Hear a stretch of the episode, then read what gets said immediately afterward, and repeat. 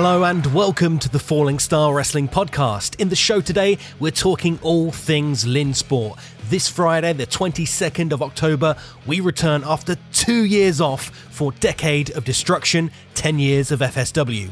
As always, it's your favourite painted pro wrestler here, PVC, and I'm joined by my partner in pod, Jimmy Starr. We also have the reigning, defending and unstoppable Falling Star Wrestling champion, Jaden Scar, with us today. Jaden is heading into Lynn Sport as the champion, but has a tall test in front of him in the way of the alpha athlete CW Davies. Jaden gives us his thoughts on the up-and-coming match and the preparations going into it. We also touch upon some of the other matches happening, and then we round off the podcast with Jaden giving us some predictions. There are 3 titles on the line. Who will leave as champion from Decade of Destruction? There's only one way to find out, and that's to be there on Friday, 22nd of October, 2021. That's the housekeeping out of the way. Let's jump into the show with Falling Star Wrestling champion, Jaden Scar. So we are just days away from Decade of Destruction at Lynn Sport on the 22nd of October. We are joined by the Falling Star Wrestling heavyweight champion, Jaden Scar. Welcome to the show. I've also got my good buddy and tag team partner on the line with me, Jimmy Starr. So just kicking things off, Jaden, how are you feeling about the run-up to Lynn Sport? Obviously, you got your, let's say, your biggest match of your career, defending your World Heavyweight Championship. How are you feeling heading into Lynn Sport, mate? Yeah, well, I'm on the road to recovery. I've not been very well for the past 2 or 3 weeks, hence the reason why I weren't at West Lynn. I don't like missing shows. As the fans are probably aware, I don't miss a lot of shows. But yeah, so that's not ideal. But I feel fit and healthy. We haven't done a Lynn Sport for, 2 years now, possibly longer, or roughly 2 years. Yeah, it's been a long time, mate, yeah.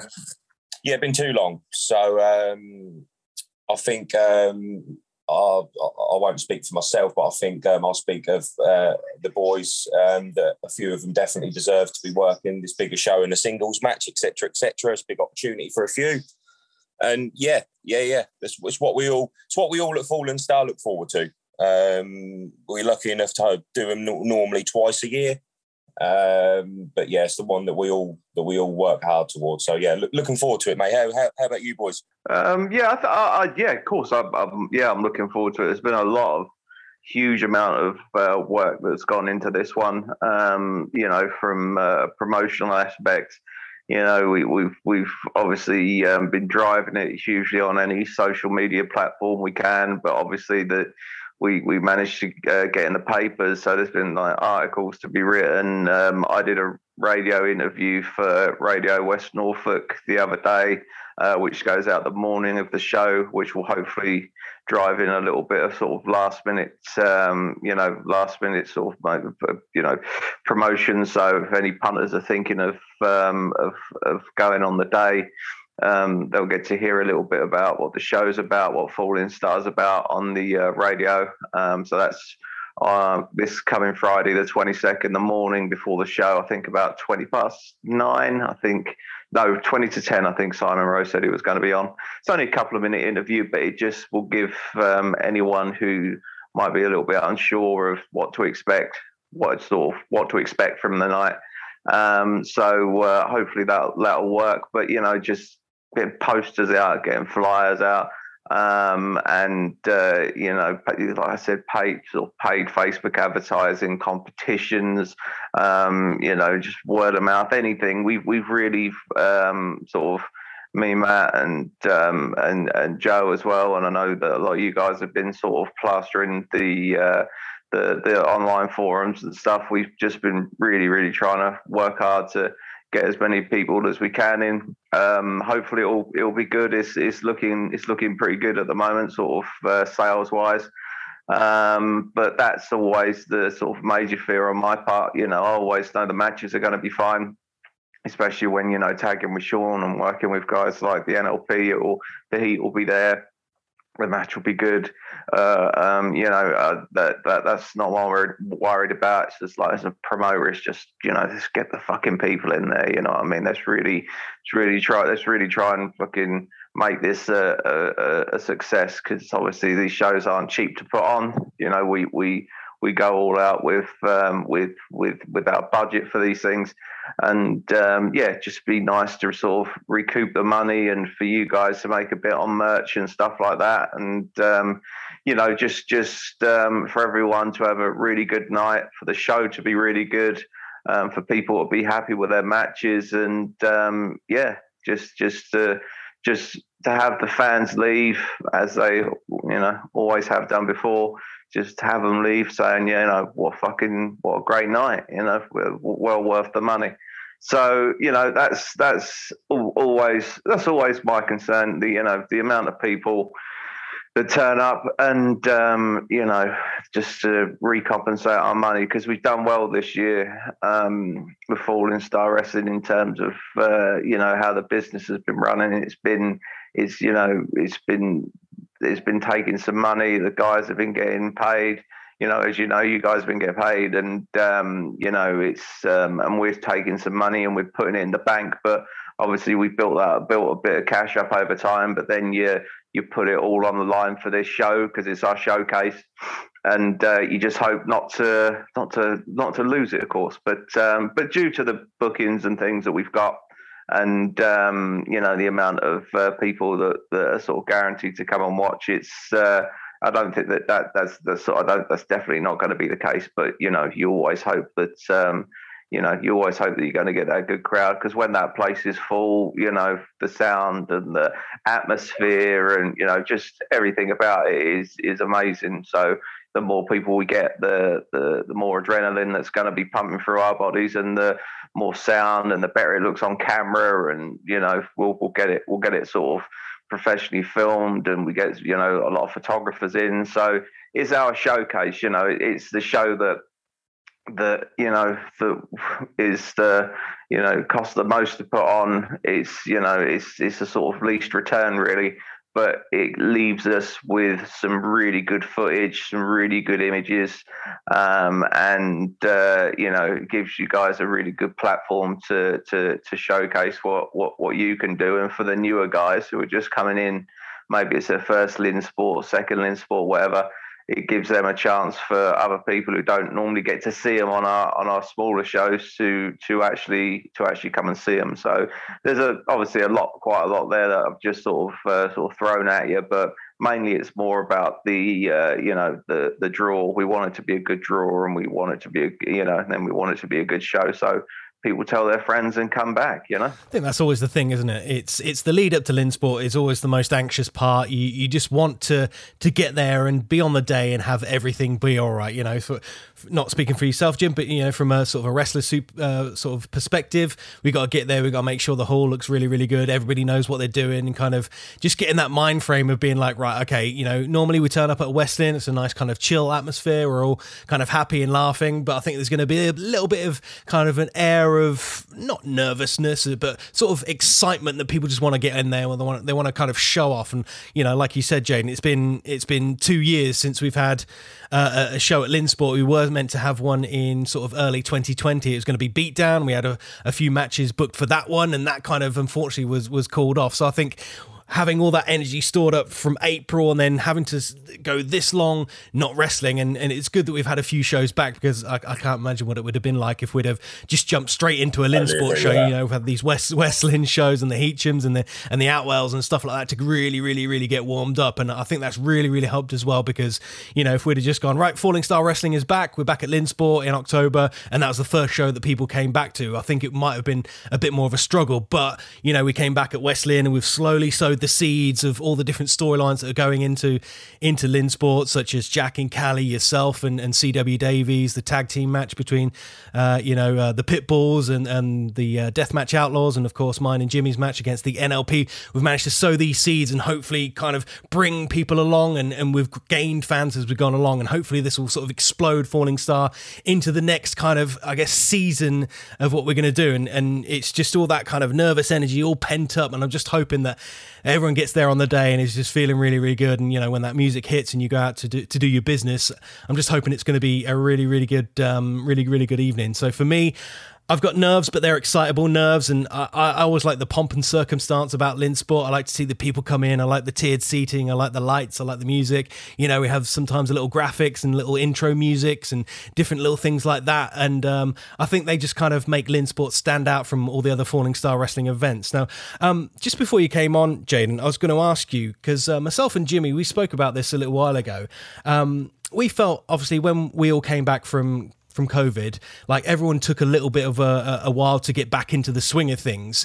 Do you feel like the old Jaden Scar of old is back now? Because there's a few matches. We had the sort of the first match back, myself versus you. And obviously it's the babyface versus babyface match where we couldn't really go kind of full out. And, you know, I was definitely not as fit and kind of into it as I should have been. You know, it's our first show back. But you had a match against Jack at Outwell, and you had a match against Furio at West Lynn, and I start to see little bits of kind of the old Jaden Scar. Is that person going to come to Lynn Sport? Do you have the fire and the temperament to be able to beat CW Davies? Yeah, I'm going to make it no secret that Jim approached me after I think it was after the Furio match, I believe, and said that I had that little spark there.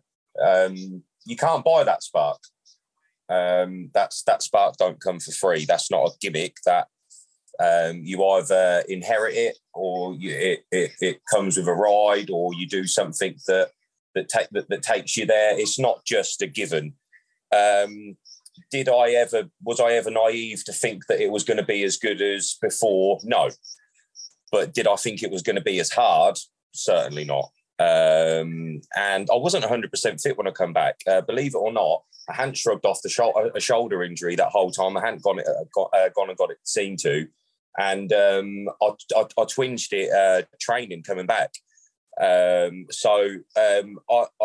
didn't make too much of a song and awe about it. The brace is not a gimmick. The brace is actually there to protect my shoulder. But I've got no problem in saying it definitely took me longer than some other people to get back into it. But Furio, I felt something when I worked Furio, and working Jack, I was very, very, very happy with my performance. I know how good Jack is, how good Jack's cardio is. And I felt really, really good in there. So with me being as honest as I could be, I genuinely believe at this stage on Friday, I'm going into Lynn Sport the best Jaden that I could possibly be. If the Jaden of old is 100%, that might only be a 90% Jaden. But that I'm not far away. I feel I'm not far away. And as I said, I feel good. My shoulder injury has passed. My knee feels good. My cardio feels good. Personal affairs is always important as well. So personal affairs, very, very good. So yeah, mentally good, physically good. Could be in a worse place, guys. I think the thing is, you know, the one thing that, you know, I think when people talk about ring rust, you know, especially if you've had, like, you know, the best part of 2 years off, which we were sort of all forced to do. We might have got snuck in the occasional training session or whatever, but pretty much we had sort of 2 years off from the job. Like, the thing about ring rust, especially of that magnitude, like, it's not so much, you obviously your cardio suffers, you know, and things like that. But that comes back pretty swiftly. But the thing that doesn't come back is so quick is your timing, and I don't mean necessarily your timing with the moves either. I mean the timing with the crowd. Like, you know, like when you're on form, you can literally, like, sometimes predict what the crowd are going to do next, and then you can sort of, like, it's like snooker. You can anticipate sort of two or three sort of moves ahead. And I don't mean moves as in wrestling moves. I sort of mean moves as in where you're going to take the story, because it's almost like a sixth sense. But I found when I came back, you know, I was able to sort of have a good match. And and tell a sort of decent story. But my timing was definitely off in the sense that, you know, I felt a tiny bit, not completely, but I just felt a tiny bit sort of lost as to like, shit, where should I go here? I was doubting myself, whereas before it would be like total 100% confidence, right? I need to take the match in this direction now. This is the way it needs to go, like storyline wise. And this is going to be the best and this is going to get the biggest pop. But when I came back, because I hadn't had that sort of like psychological link with a room full of people in quite some time, I just didn't really, I just sort of had a little bit of trouble sort of knowing where to go next. I was second guessing myself, and that's never good. And I'm not saying like, you know, the matches didn't get over, but they didn't get over to the point where I didn't get over to the point where I would like, because, you know, I'm quite a perfectionist when it comes to that pop at the end and all that hot tag or whatever. I want it to be right. Do you know what I mean? And I want to build it up to the point where I know it's right. And that pop at the end was always okay. It was always pretty good. Or that, you know, that hot tag was always okay. Always pretty good. But again, I want the crowd to be going absolutely mental and, you know, completely suspend their disbelief in what's going on, rather than just giving it sort of, you know, on their side, giving it the sort of generic cheers and boos and stuff like that. And I felt that's what I was doing. I felt that's what I was putting out, and I thought that's what I was getting back in return, especially for the first sort of couple of matches. But after a while, you know, especially when me and Shawnee started tagging, and you know, you get to sort of stand on the apron and observe someone work, and you know, at being on the apron, you don't just stand there and watch. You try and get, you know, the heat for the person that's in the ring, so they don't have to resort to any of the cheap stuff. You can do the stuff on the apron for them, and, you know, vice versa. You know, you were in a tag team for a long time, Craig, you know what I mean? You don't sort of stand there on the apron scratching your ass, you know what I mean? You react to the moves, you fucking, when your partner's in danger, you fucking, you know, you look like you're about to fucking, you know, you look like you're in desperation when your partner's doing well. You fucking, yes, big beaming smiles on your face, and like, you know, trying to jolly them up a bit more. So yeah, it just felt right to do. It just felt right to do that. And I remember, I don't think anybody ever come over to me and ever said, "Cool, that's really good what you're doing, Jaden. Like, you work in the crowd." But I remember people just being like, "Fucking you was like so on the apron tonight." And if people said that, I just knew that. People noticed it, and if people notice things and it's a positive notice, then you just carry on doing it. And why would you stand on the canvas? Do you know what I mean? Just waiting for that tag. Exactly. Yeah, you know, like you don't do it to a point where you take the focus off the two wrestlers in the ring, but you do it to the point where you become the sort of lead cheerleader for the crowd, if that makes sense. Do you know what I mean? Like, you're the one who's like, you know, you're the guy on the apron, and, you know, the person in the you know, like when Shawnee's in the ring on the cell or whatever, I know he's doing a perfectly, you know, good job, but why can't we make, you know, and he's doing doing an amazing job. But why, you know, with me on the outside, if I'm sat there scratching my ass and fucking picking my nose and, you know, not fucking really looking like I give two shits, then it's going to take the crowd out of it. I could be doing him some damage. Do you know what I mean? I could be doing his work some damage by not being out on the apron and not being invested in it. Do you know what I mean? I need to be reacting like the crowd would be reacting, you know, and it's a simple thing. But yeah, like, you know, that's what helped me sort of get back in the rhythm and the timing of, you know, of being able to listen to that crowd and seeing when they wanted, hearing when they wanted things to change, hearing what they liked, what they didn't like, knowing which way they wanted our tag team to go, knowing which way they wanted the story to go, you know, knowing when the timing was right for a hot tag or when the timing was right for me to go on the cell or whatever, you know, like just being able to stand there and hear it and listen to it. Being in a tag team has definitely helped me get back, I think, sort of, you know, get my psychology back quicker than if I was doing it on a singles basis. And I think, you know, we all had a bit of a tough time with it, including the crowd. You know, like the crowd sometimes, you know, forget how to be a crowd. They forget they've been at home indoors, like we all have. They haven't been fucking cheering, hollering, and hooting like, you know, like every, you know, a couple of times every month like they were before COVID. They, you know, they've been sat at home having a hard time. So, you know, some of them obviously can't wait to get out and, you know, make that noise and get shit off their chest. But some of them, you know, might have had something. You know, we've all had rough times with this COVID. But some people might have lost someone, might have lost family, might have fucking been sick themselves. You know, and they've probably forgotten how to be a crowd as well. You know, so I think everyone needed that sort of first few 3 or 4 shows to be able to warm up. And I think we've had about 7 shows now before Lynn Sport 6 or 7. And, you know, this is still would have been nice to have maybe a couple of 3 more. But, you know, I think that we're all pros. We know what we're doing.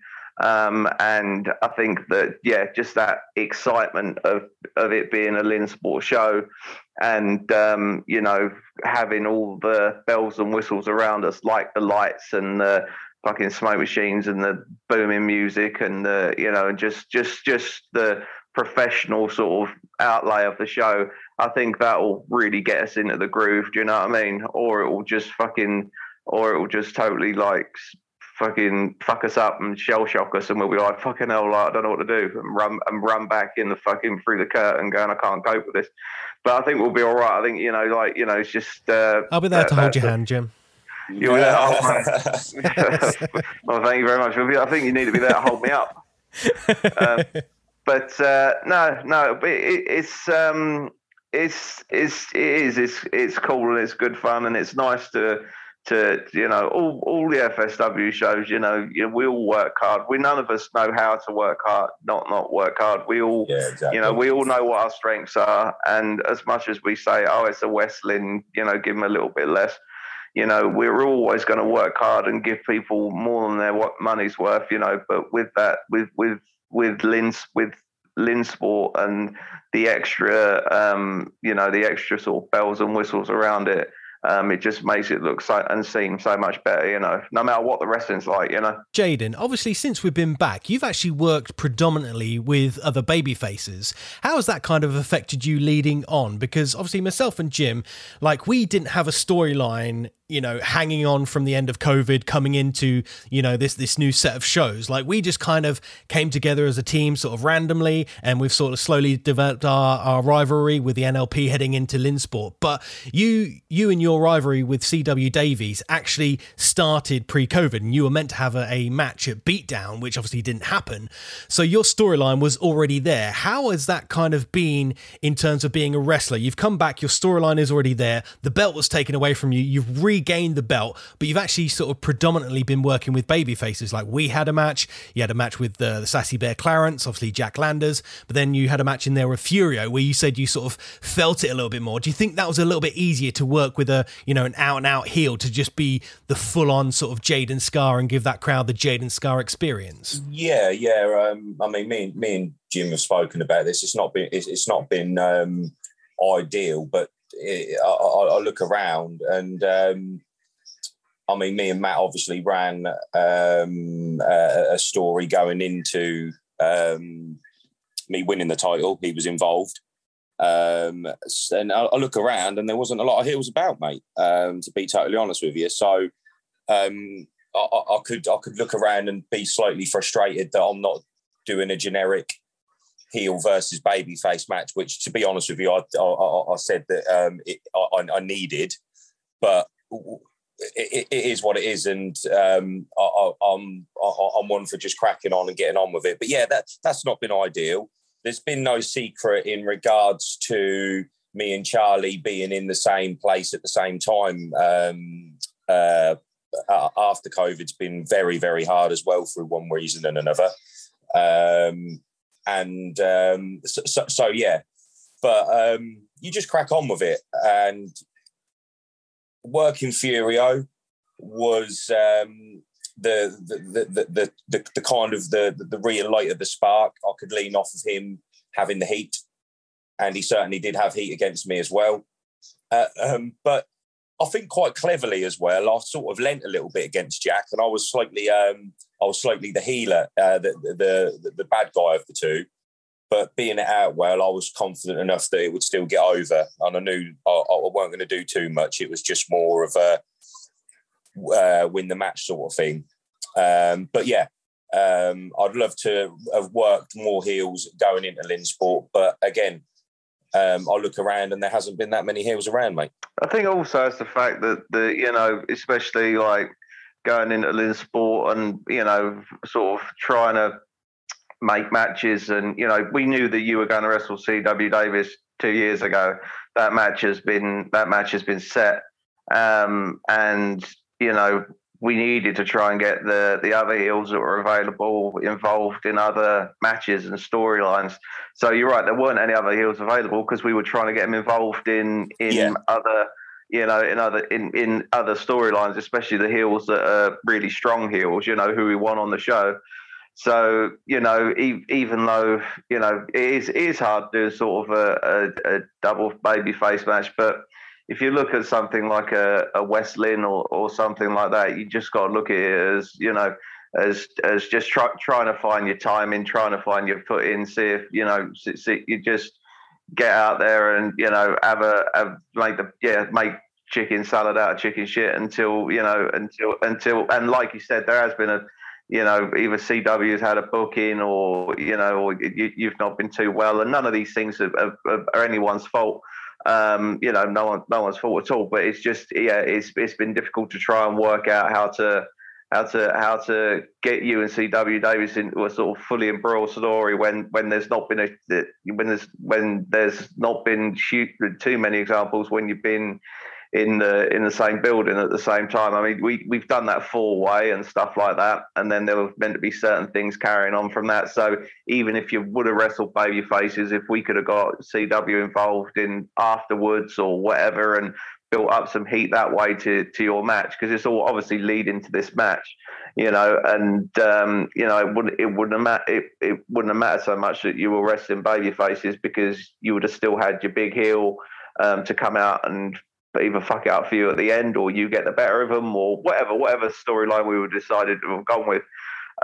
So the actual matches have really have sort of been conduits really to get you to this match on the Friday, and obviously that'll be a big heel and babyface match, because you're against one of the most hated guys in the company, and obviously our job all together, but obviously you're in the ring with him, you're the one dancing with him, is to get him over as the biggest heel in the company, and by proxy get you, make you the biggest babyface in the company, which you are. I think you are already. But if you feel you've lost any momentum, it should be able, you should be able to regain it, but on Friday by the story that you tell. But it has been a bit rough. I mean, even in the sense of me and Shawnee, really, we sort of threw ourselves together as a tag team just one day. For one show, and it worked really well. We had nice chemistry, so we I sort of had a chat with him and said that we had a chat with each other and sort of said that felt really good out there, that was cool, like especially for a first match. There's some definite definite sort of connection there, and the crowd liked it as well. And we did a lot of improvised stuff, and that just worked really well. We seemed on the same page. And I said, look, I don't know where we're going to go. I don't know what the deal is for Lynn Sport in terms of what I'm doing, what you're doing. Jack's going to do the limitless thing with Callie and whatnot. That was already sort of set. Or the thought about, you and Charlie's already been set. The only thing that wasn't really set was the tag team title. So, and I didn't know whether it was going to be Bulk and Big Dave we were going to be wrestling. I didn't know what the deal was going to be, but I know that we didn't have a particularly thorough and good tag team roster. We just had people that we'd chuck together at this particular moment, apart from the Pit Bulls, really. So with that connection, it seems stupid, and especially since we were baby faces, it seems stupid not to go with it. But in terms of like our opponents, apart from the NLP, who we wrestled and we got that, when they first came back, just to see if it would work and just to see sort of how, fit they were and what sort of timing issues they were having or character issues they were having and things that we could sort of work on with them. We didn't really intend to be wrestling them at Lynn Sport. We just thought we'd have a match and, this would be great because this will be, they're coming back. This will be a good baby face and heel dynamic. But in general, I was just chucking two people together for me and Shawn to wrestle just so we could get our timing right. There was no real baby face and heel matches. And actually, at Outwell, we had an interesting dynamic where we wrestled a baby face and a heel on the opposite team. And that was, sort of quite interesting and quite fun to do and turned out quite well. So, yeah, it's sort of been the same for us, really. Like we've wrestled sort of baby faces or sort of heels who are... Well, we haven't really wrestled a tag team, have we? The only tag team that we've wrestled has been the NLP. Like the first time we tagged up, we wrestled Callie and Joey Garcia, and then obviously we wrestled Joey with Tommy Lawrence. Then we wrestled with Joey with Bobby Adams. So like, yeah, the NLP are the only guys that have sort of were a tag team, are a tag team, will continue to be a tag team. All the other guys are just like, would have loved Jews too, wouldn't they? Yeah. Make it a tag team match, player. Yeah. One on one with the Undertaker. Yeah, but yeah, none of it's been ideal really, because again, it's just finding out where people are and just trying to get our timing. But luckily the NLP came back, which gave us a good heel tag team to go against, and that's what we've sort of had to run with for Lynn Sport and try and sort of fucking just shit rush a storyline into Lynn Sport, hoping that people will care about it. Obviously we won't know until we step out there, but hoping that people will care about it and trying to get a bit of a sort of tag team division up. It's just been, I think it's been hard for everyone, and trying to promote the shows as well with such little time and such massive changes compared to what we were going to do for I thought the show was called Boiling Point, not Breakdown. Was it called? Beatdown was the other ones. Yeah, Boiling Point. Sorry. So for what we were going to do for Boiling Point, it's so drastic. Do you know what I mean? So drastically different to what the card that we had for that one. It's so drastically different, and people have gone and not come back. People have sort of gradually filtered back. People never tell me when they're coming or going, it's rare that people tell me when they're coming or going. So it's just, fucking like, I've just had to me and Matt have just had to try and go, right, let's just try and get everyone back at least so that they can work again. Do you know what I mean? That they can wrestle, and they can tell a story. So yeah, it's definitely not been the easiest, and I think that we've done ourselves quite proud, in a lot of respects, because obviously we had that really good show at Heacham, and I think Outwell was an amazing show, and we've had a couple of good hall shows as and some of the West Lynns have been pretty good as well. So we're doing well, and we're obviously still finding our way. But I think it'll be a good, probably another good sort of fucking few months till we are really back in the full swing of things, because it's just, you know, it's just been such a long time, and you know, just such a long time out of the game, which was forced on us. None of us wanted it, but it's just been such a long time out of the game, and with something that, what, sorry, oh, what, till 40? All right, should we? All right, well, okay, with something like wrestling, which has got so many different facets and different sides to it, and it's not just the physical stuff. There's the psychological stuff. Just getting that fucking car together is so fucking hard sometimes. Hey guys, PVC here for a brief interruption. If you're listening to this before Friday, please do us a favour and share our Facebook event for Decade of Destruction and help us spread the word of Falling Star Wrestling. We are nothing without our fans, and we want to give back in the best way possible this Friday at Lynn Sport. You can find us on Facebook and Instagram. It's at Falling Star Wrestling. Remember, the star has two R's. Thank you, and now back to the show. So I want to ask you a question, PVC, actually, because obviously you're normally the person who asks them, but we've been struggling for a tag team name recently. Now, obviously, we've actually managed to come up with one, which we're not going to unveil here. We'll unveil on the night or whatever. But obviously, we're becoming more of it. Yeah, that's a good name. Yeah, well, actually, maybe we could change into that. We've got very good. You're probably, fucking spoiler alert. Sorry, we've got until Friday. We can change it as many times from now until Friday, and then when we get on the day, that's when we have to finally decide. Even if it was that good, you're not going to use it now because it's been said on the podcast. Yeah, we got to sit there and think for another two. We ain't got 2 weeks to think about it now. We were literally like having fucking brainstorming sessions for fucking weeks trying to think of something.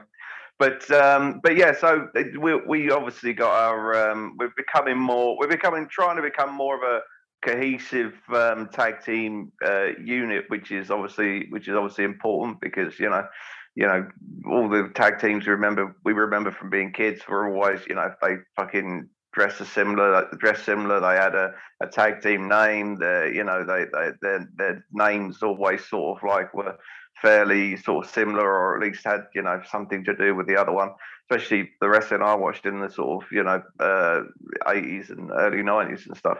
But yeah, going into the match with the with the NLP, do you feel confident that we can? Well, not win. I'm not going to insult all the fans' intelligence, but like, just do you feel confident that we can pull off a decent match with those guys? I think we can. Like, I think it will be a. I think it, you know, I think that they're good workers. We've worked them, but you know, I was just wondering your opinion. You know, I think it all comes down to how the crowd are. I don't know what you've got sort of lined up for the rest of the build, Jim, and where we are going to be on the card. Like, if you just say we need a good sort of knockdown, drag out, you know, heel versus babyface match, and you want us to go out first, I think we could go out there and get the job done. You know, whether on second, third, fourth, fifth, we're not obviously going to be on sixth because that's you know, it's Jaden's spot. But like, wherever we are on the card is probably quite important as to how we're going to sort of fare in this match, not in the sense of, you know, we're going to be knackered if we're on later on because we're not old men, but, you know, in terms of sort of excitement and how the crowd is doing and what position, because, you know, we've talked about it quite a few times on the podcast, booking a show, it has to be sort of, you know, it has to ebb and flow. And there are points within the card where, unfortunately, you have to ebb. And then there's other points where you can flow and you can go out there and get the best reaction. So I think it's all going to depend on how the crowd are. Now, I know that we can go out there and, you know, we've had talks about what we're going to do, you know, hopefully going to unify a little bit more, possibly maybe not come out separately because, you know, I always look upon tag teams that don't come out together as not really cohesive tag teams. But if we've got a nice little bit of music that kind of links us together, we can both come out there and hopefully, instead of, you know, half of us getting half a pop, we can both go out there and get, you know, the biggest pop we can, and, you know, go and see the crowd and interact with them. I've never got half a pop in my fucking life. You should know that. There's still time, Jesus, Jim. There's still Friday, mate. What are you fucking talking about? Half a pop. But, Jesus, I told you that I never give up. Yeah. I never fucking give up. Yeah, exactly. I'll force that pop out of them if I have to fucking like to fucking slap him. That's why we've been out there half an hour sometimes, Shawnee. You know what I mean? He will get it. I will get it. Even if I have to pour him to death, even if they just have to, even if that's just so they do it so they can catch the bus home. Do you know what I mean? They got a fucking cheer. 10 o'clock. I still haven't got that pop. Come on, guys. Yeah, so they got that. Gonna miss the last train home. And first match. It's still the first fucking match. You got 5 to go. But yeah, I'm confident we can both go out there and get a big pop. Obviously, it's up to the NLP to do their business, but going by what Mitch Basher and Crowley did to us, you know, last time at West Lynn and the promo that Mitch Basher cut, I feel like, you know, the match that he had with us beforehand where they beat us and sort of, you know, cemented themselves back in Falling Star Wrestling, they were there, but they weren't quite there. And then when Mitch Basher came out and did that promo, like, I sort of felt it. I was like tingling in my you know, in my nether region. I was like, right, that's the Mitch Basher that I want. I want that full on hatred for the crowd, intensity, go out there, kill, do whatever I can just to kind of win. And he was believable and credible. So, you know, if they go out there and they do that and they get the crowd to absolutely hate them, we go out there and get the crowd to absolutely love us. Like, what we do in the ring probably is, you know, not an afterthought, but a secondary thing. I think if we can get the crowd going and we can get that heat and we can get the excitement within the match, and if we can maybe put in a few nice little falsies there, because, you know, obviously we've got the tag team titles on the line, we want people to believe that we're going to win. We want people to believe that we're going to kick out of their biggest moves. You know, on the other hand as well, when we're got on the pin, we want people to believe that we are going to win and come out the tag team champions. But whatever happens on the night, I think as long as none of us gets hurt, everyone goes in there with the right frame of mind. We don't need to do a million moves. You know, Jack and Callie are going to do a million moves. We don't need to do, you know, crazy brawling. Probably Jaden and CW are going to do brawlings. We don't need to go out there and do hardcore stuff, because that's what the Pit Bulls and the Deathmatch Outlaws are going to do. We just need to go in there and do exactly what we normally do. And that's a good thing for us, because we're not hardcore specialists. We're not hardcore brawlers. We're not high flyers, but we are, you know, quite over baby faces, quite exuberant, love to get the crowd going. We're going against two really, really good heels. So I'm actually feeling really quite good for the match. What will happen in the middle of the ring? I don't know. But I think for me, the more important thing is to go out there and really get a good pop and get the crowd going. What about yourself, Jim? Yeah, and tell the story. Well, I was, you know, I was saying, me and Craig had a chat the other day, you know, on the phone, and, you know, we were talking about wrestling for the show, you know, and you know, rather than obviously wrestling, you know, going into business for ourselves. And I think the good thing about this show is looking at it, looking at the card, it's probably one of the most varied cards we've ever put on. And I know I always try and put on a varied cards for every show, but sometimes, you know, there's a little bit of a clashing of styles, or, you know, there's people who are doing fairly similar things or whatever, but, you know, there's such a variation in this card. I mean, we're not the only tag team match, but we're the only tag team match that has that is going to be wrestled for a title and has rules. Do you know what I mean? So we can play with that. We've got that, you know, we've got that match sort of, you know, in the bag. That's ours. There's not another tag team match on that, you know, aside from the hardcore match. But that's going to be, like you said, completely different. You know, you've got the main event, which you're going to be in, Craig, which is obviously a main event style match for the belt. There's going to be, you know, there's going to be rules in it. So that means that you can get up to a bit of skullduggery as well. But, you know, it's main event. It's going to be big. It's going to be, you know, it's going to fucking probably be a bit longer. You're going to get more chance to tell a story, a more dramatic story. You know, Matt's issued an open challenge. You've got your flyers. I think we've got 4-way as well for something a little bit more different, you know, something different. So, you know, we've got an extremely varied card. So I think even though we're working towards a show, and we shouldn't all be going out there trying to steal it and put on like 30-minute clinics. Having said that, all of our matches are so different. We can make them ours, and I think that that's important. You know, I totally agree. I think that each match has got the potential to be match of the night, without going out there and trying to steal the show. I think Jack and Callie. I mean, I'm talking from a fan's point of view. I think there could be many fans that walk away and think Jack and Callie's match is going to be match of the night. There'll be certainly a few fans that will think that the tag match, because you guys, I mean, you guys have got a really nice opportunity between yous for, from a worker's standpoint, for just telling a really, really, really nice story. And if you get that right, then that could be match of the night quite easily with certain fans. You've got the main event. Hopefully there'll be totally, you know, the show's been built up to the main event and they're ready for that. So again, that could be match of the night.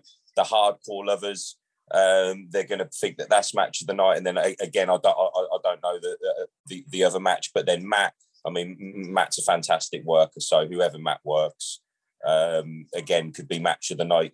So yeah, when you look at it that way, it's a really strong card again. Really strong card. It is a strong card. And like we've always said before, you know, if you take that circus approach to a show where, you know, if you don't like the juggler, you might like the trapeze artist. And if you don't like the trapeze artist, you know, you might like the magician. You know, we've got that. So, you know, we could put together a really captivating 2 hour, you know, with a 15-minute interval wrestling show, you know, if we, you know, and if we stick to our times and try and make our slots as, you know, as good as we can, you know, based on where we are in the card and based on what match we're doing, I think, yeah, we could walk away having the best show of the of well, in Falling Star Wrestling's history. But and another thing I like about it as well, you know, aside from a few guys, mainly in the hardcore tag, but aside from a few guys, a lot of the people involved in the show have come through the FSW Academy, you know, which is great to see. You know, that was always something that I promised people, if they put the work in and they you know, and they turned up and they wrestled and they tried hard and they, you know, and they obviously they had to be dedicated and get it to a certain extent. But if they, you know, if they turned up, tried hard, and you know, and fucking dedicated themselves to the craft of wrestling, then I would always give them the opportunities. So, you know, even though, you know, there's people like Callie and Sassy who have trained, you know, with other schools as well, they've also learned. They've learned a hell of a lot through maybe attending a few sessions, but also having a chance to wrestle a lot, you know, a lot of matches in Falling Star Wrestling and wrestling you guys who have, you know, who have been sort of mainly taught by me. And that's not blowing smoke up my own ass. I suppose what I'm trying to say is that, you know, that it's nice to be able to not have to hire in a load of guys from a couple of reasons, from a financial perspective, but also from a coach's perspective, where it's like, yes, you know what I mean, like we've been at the point, and we've been at the point for quite a while now, but you know, with a Lynn Sport, we'd always sort of maybe at least get like one big name in like a you know, like a Doug Williams or someone like that to come in, and you know, just in case we didn't draw or we felt that we weren't going to draw, we got this big name to fall back on. We ain't really done that this time. Do you know what I mean? We've got the sort of Falling Star, sort of, you know, a crowd that the Falling full of, sorry, a card full of wrestlers that the Falling Star crowd sort of, you know, are used to seeing. But we've put them in, you know, cool different matches with different scenarios that can all play out, that could play out in different ways, where everyone gets to tell their own unique story. And if we draw based on that, then that shows me. It shows Matt that we don't need to be fucking booking people who have been in the WWE or who have been in NXT UK or are in Rev Pro or who are in this and are in that. You know, it's nice as a surprise now and again, but we don't actually need to do it because we got the talent under the Falling Star Wrestling banner, and that is fucking hugely important to me. I feel that that's something that needs to be pointed out, you know, because it's for the guys who have done so well to be able to get to that stage where and it's huge weight off my shoulders, you know, knowing that you know, I've got a card full of guys or a room full of guys who can go out there and get the job done to the level that I expect. in a professional way, you know. And that's nice to know. So the Decade of Destruction, you would have thought that I would have got so and so in, or some, you know, got fucking, you know, got Johnny Storm in, got Doug Williams in, got so and so in, or got fucking Will Ospreay in, or whatever. Don't need it. Don't need it. We fucking got the guys. We've got the guys, and also within our sort of little niche of Kings Lynn, when we have got guys in, you know, apart from Johnny and Danny and stuff like that, and, you know, people know the Pit Bulls around here and that, but when we have got people in, like Roy Johnson or Doug Williams or, you know, El Ligero or any of these guys who are around, like, they never really got over more than you guys did, and it just seemed pointless to me at the end of it. Like, why the fuck am I bothering? Do you know what I mean? For the 10 or 20 smarks that might know who they are, there's another 230 people there who don't.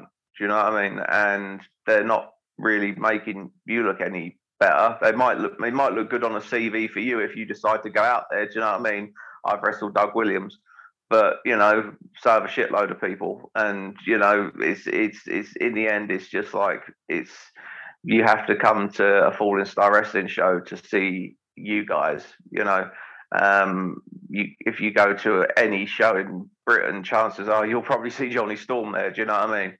Or a lot of these guys out there. So having homegrown talent on the Decade of Destruction, and guys who have come up through Falling Star Wrestling territory in some way, shape or form is a really good feeling, and is a, you know, a big tick in the guys who are, you know, wrestling on the show sort of boxes, really, that we can put that show together without having to bring in those guys, you know. I think as well, like, it's nice to have your homegrown guys on there, because, you know, we turn up every week to the West Lynn shows, we turn up to the Heachams, to the Outwells, to the, you know, wherever we're going to run the show, the Swanton Morleys and stuff like that. We're showing up each and every week, so the crowd gets exposed to us. Even the people you mentioned there, like a Sassy Bear and a Callie Gray, and, you know, those guys have been turning up to every West Lynn and every, you know, Outwell, Heacham, etc., etc. So the crowd have kind of got to know them, so they get better reactions. We've seen that sort of very evidently with Tommy Lawrence. Like, the first time he came out and wrestled, people were like, oh, this guy's good, like, he's good flips. But now he's wrestled in front of the Falling Star Wrestling crowd probably, you know, 3 or 4 or 5 times now. People know him, they know his name, they know his movesets, they might even know it when his entrance music hits, and they will be more probably excited to see a Tommy Lawrence on a Lynn Sport show and hear his music and see him come out and do his muse, because they've seen it on a previous show, than they would a, like you say, a Doug Williams or Roy Johnson, any of those guys. They'll just go, I'm not really too sure. There was this NXT UK thing that I didn't watch, and it was a weird tournament, and then a bunch of guys went off to be in NXT, but these guys were sort of just hanging around the British indie scene. They didn't really know who Roy Johnson was, but they were there at West Lynn 2 weeks ago, and then they were at Swaffham 3 weeks before that, and they saw Tommy Lawrence, Callie Gray, Sassy Bear, you know, all these kinds of guys. So I think it's better, personally, I think it's better to see those kinds of guys each and every week, and you get to know them, get to learn what they're about, because I would feel like even if you went to watch your sort of favourite football team, and you know, say it's, you know, Manchester United in the 90s, and you got, sorry, I'm showing my age here, you know, you got the dream team of the 1990s, you go there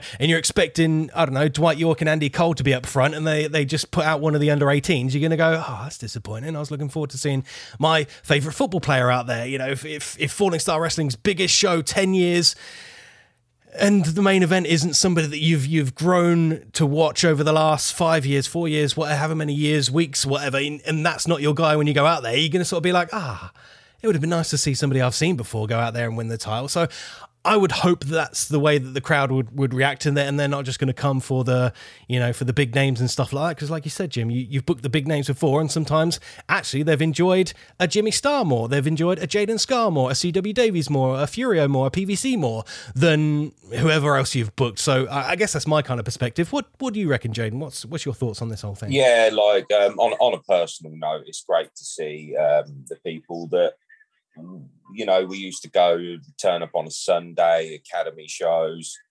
from them days to then to the seminar days where we would do in-ring training before shows, to now it is refreshing to see this card been put together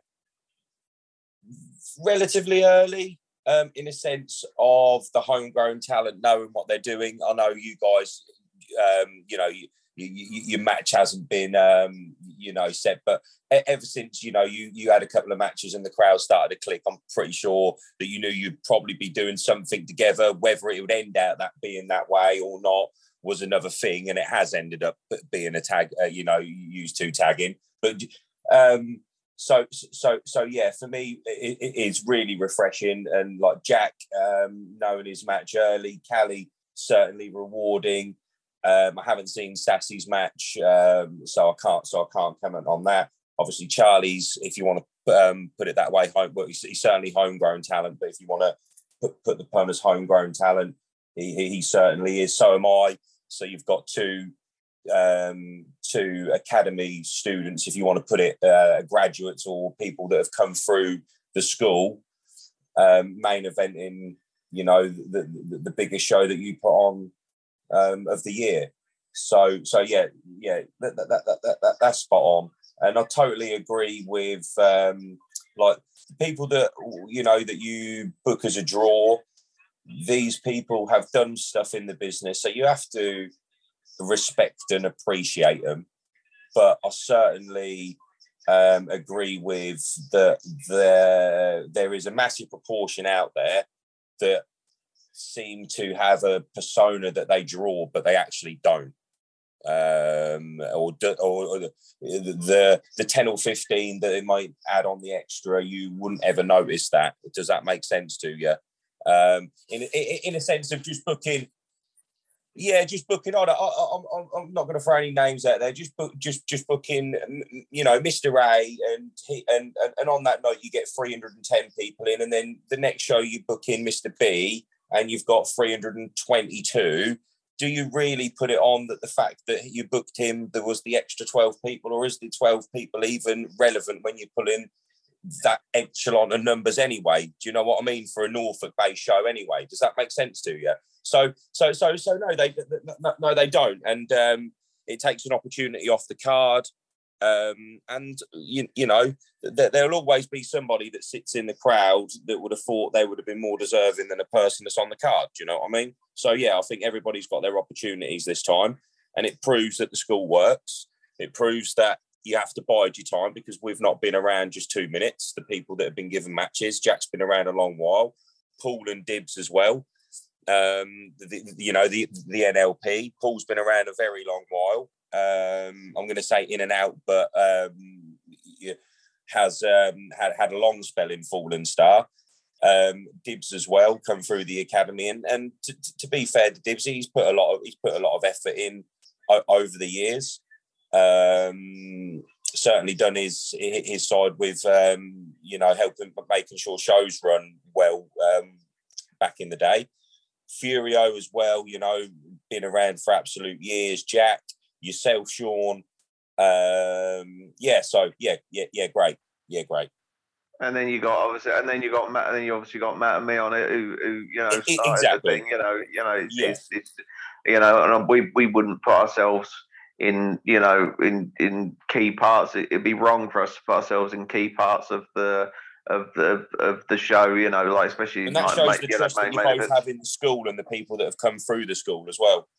It's the trust that I have in the guys to be able to put it off. I have no doubt that the guys I've put in the positions that they're in can pull off a match on a good day, and I you know, even on a bad day, I know that they're put on a, you know, a fairly decent match. And but also the fact is, it's like, you know, you as sort of Shawn, I think was sort of trying to point out, you know. It's a bit like when you won the title, Craig. You know, people have been following you for 4 or 5 years by this point. You know, and you know, it's the journey that people take with you, the crowd takes with you. You know, they've seen you walk through the door as a rookie. They've seen us all. You know, they fucking seen a lot of you walk through the doors, sort of like, you know, first timers, you know, at West Lynn, and then get your opportunity, or at Docking when we used to do it at Docking, and then get your opportunities on bigger shows, and then sort of come in with your first characters and then your second characters, be heels, be baby faces. They've taken the journey with you, so they feel like they know you, and they do know you in a certain sense, I suppose.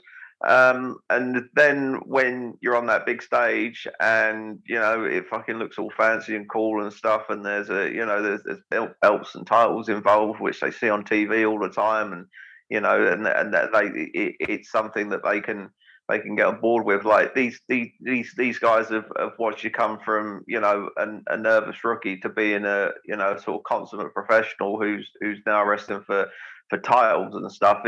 They've taken the journey with you, so you mean more to them than someone coming in from, you know, NXT UK and taking a booking on the side, putting in a half-ass performance, and then taking the belt. Do you know what I mean?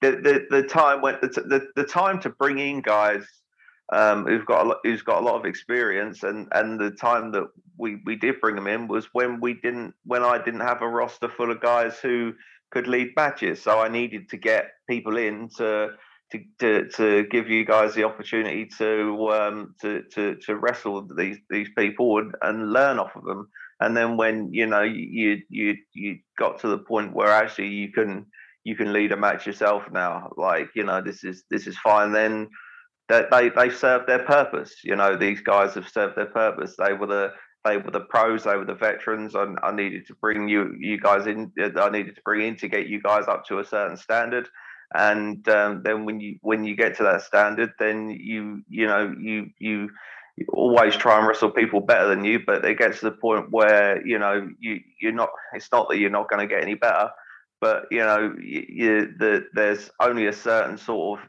stage within independent British wrestling that people get to. You know, if you want to wrestle people better, then you've got to start going to Japan or America, or wrestling for fucking, you know, or wrestling for WWE or AEW or any of these type of guys, or wrestling people maybe who've just freshly come out of there and actually learning off of them in a school environment, and you know, rather than in a sort of, you know, on a show environment, because you know that a lot of these guys who have wrestled for WWE, they're not going to come to a Lynn Sport wrestling in front of 300 people and put on the same kind of quality match that they would do in front of, you know, 10,000 people. You know, they're jaded by this point. So, you know, but you know, the times when I did have to bring people in, sort of, you know, 2-3 years into the sort of Falling Star Wrestling School sort of opening, the reason I brought them in was to get the guys who were there some experience of being led for a match by a pro. You know, learning when to call things, timing, different spots. You know, I obviously could never lead someone through a high flying match. So let's get Johnny Storm in. You know, and he's probably about the best in the country at doing it. And he'll give you the right feedback as well, and, you know, he'll sort you out, and, you know. And you know, and then, okay, well, that's, if we need to get someone else in to, you know, to do the old school tech stuff, or let's get Danny Collins in. He was the best in the world, you know, when he was fucking, you know, in the sort of late 80s, early 90s, going up to the 2000s, you know, but he still got it. So let's fucking get him in, and you know, or this, and then let's get Nick Aldis in so he can tell us what it's like to wrestle in front of TV. Let's get Mickey James in for the girls, and, you know, all those sorts of deals. Like, you know, we were lucky enough to get some good people, but, you know, when it gets to the point where, you know, I've got a roster full of talented people myself, then there's no need to get them in anymore. The point of getting them in was to get you guys that sort of extra next level of training, that extra next sort of level of learning experience, which, you know, served its purpose, you know. You know, I'm not saying if fucking John Cena turned up on Friday, I'd turn around and tell him fuck off if he wanted to do the show for a laugh. But do you know what I mean? Like, you know, I suppose what I'm saying is like, yeah, like you said, Craig, I've just got a team full of people I trust, who I know who can get the job done.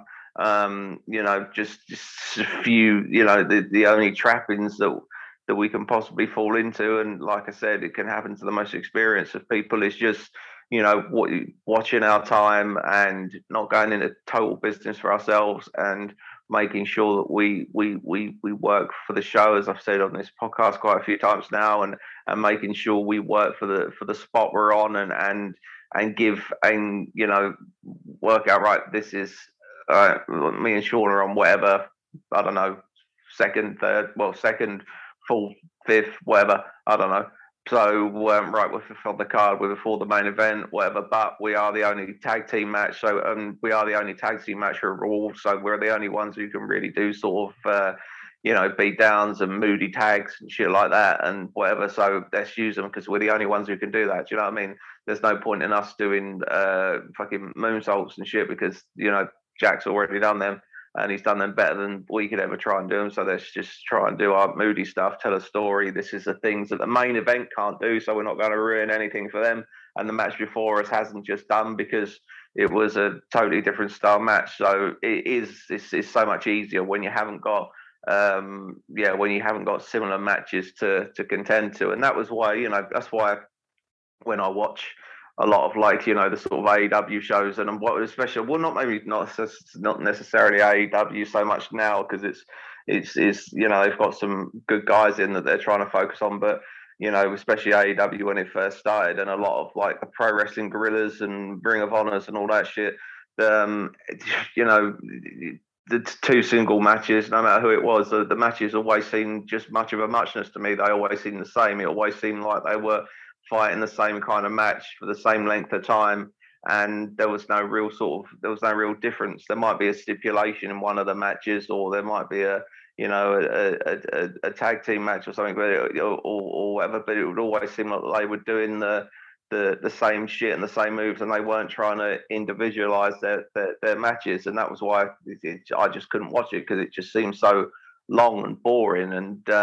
that's something I learned as a promoter sort of quite early on. If there isn't a variation, people are just gonna get bored, especially if you've got people in the crowd who don't like wrestling, like who don't really like wrestling, you know, but they might like fucking, you know, but by the end of it, if they feel that they've had a good night out, then it doesn't matter whether they watch fucking wrestling. Like, I didn't think I'd like fucking monster truck racing, but I've been to see it a few times and I've had a thoroughly good fucking time because of the fireworks and the stunts and the crashes. The actual monster truck racing and the points and the tricks and all that shit, I don't give a fuck about, but I like it when they get the two cars crashing into each other and the fireworks and shit like that, because I just think that looks cool. Do you know what I mean? So that's the bit that I've enjoyed from that show, and I've taken away from it and thought, actually, it was worth going just to see that. Do you know what I mean?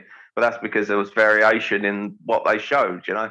And that's something that I learned very early on as a prior. If you don't give them that variation, I probably didn't do it very well at the start. But if you don't give them that variation, then it's just going to become very, very monotonous. You know, I've probably watched two pro wrestling guerrilla DVDs in my life, and I can safely say I never want to watch another one. Do you know what I mean? Because it's just the same shit, I think it's safe to say as well, with what you're saying, like there, with the variety, and then obviously, you know, piggybacking off the thought of bringing people in as well. Like, I think that there is a positive aspect to bringing people in as well. Like, we did a little bit, obviously, when you first won the Falling Star Wrestling Championship, Jaden. Like, we actually brought in a few people. Like, there was the Cody Hoare, you wrestled those guys just to kind of mix it up and help elevate other people. You know, I've done people in the past, like you mentioned, Doug Williams wrestled Matt Walters, you know, Matt goes over, you got people, and you're helping like the Falling Star Wrestling roster kind of go up a peg, because even if people aren't coming to watch, you know, somebody like an El Ligero, and you put them on against Furio and you let Furio go over, like that raises their stock as well. So you're actually bringing these guys in, not just to bolster up the numbers, to boost the show, to get, you know, likes and follows and a bit of social media buzz. You're actually like, okay, we're going to get Johnny Storm in. He's going to wrestle Jack Hammer, as he was back then, and they're going to go, you know, 12 minutes high flying for the limitless title. And that's going to do a world of good for Jack, because he's actually going to work with the legend, and he's going to get over in the process as well. So, I guess like that kind of aspect of mixing up as well. You think that, but like I think that, and I do agree, people are going to get bored of seeing the same faces eventually. But I think it should be more down to the crowd to dictate that, because, you know, unless all of the crowd come up to you after the show and say, oh, fuck, I'd love to see Jack and Will Ospreay. Do you know what I mean? Like, if there was a huge fucking boom for it on our social network, and it became blatantly obvious to me and to Matt and to everyone who read it that, you know, fucking hundreds and hundreds of our fans wanted to see Jack and Will Ospreay, then yeah, fucking think about it and do it. But you know, there's plenty of other people that Jack could wrestle that would probably just have as good as match. Like, for example, when you know, I tagged with Tommy Dreamer and wrestled Bram and Joseph Connors. That didn't do fuck all for me, really, and didn't bring a shitload of people into no one really said that they ever wanted to see Tommy Dreamer and Jimmy Starr tag, do you know what I mean? Or fucking, and they wanted me to, or wrestle Bram or anyone like that. That was a cool opportunity for me and it was fun, but there weren't hundreds and hundreds and hundreds more people that came into Lynn Sport to see that. Do you know what I mean? Like, it could have been, could have been any fucker. Do you know what I mean? Like, could have been anyone I was tagging with that particular night.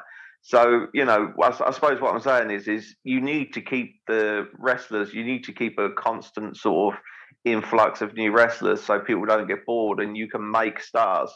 But unless the crowd is telling you specifically that they want to see a specific match and there's enough of them to make it financially viable, then I think that you should just fucking bring unknowns in as well as, and fucking try and make them stars or try and make your trainee stars.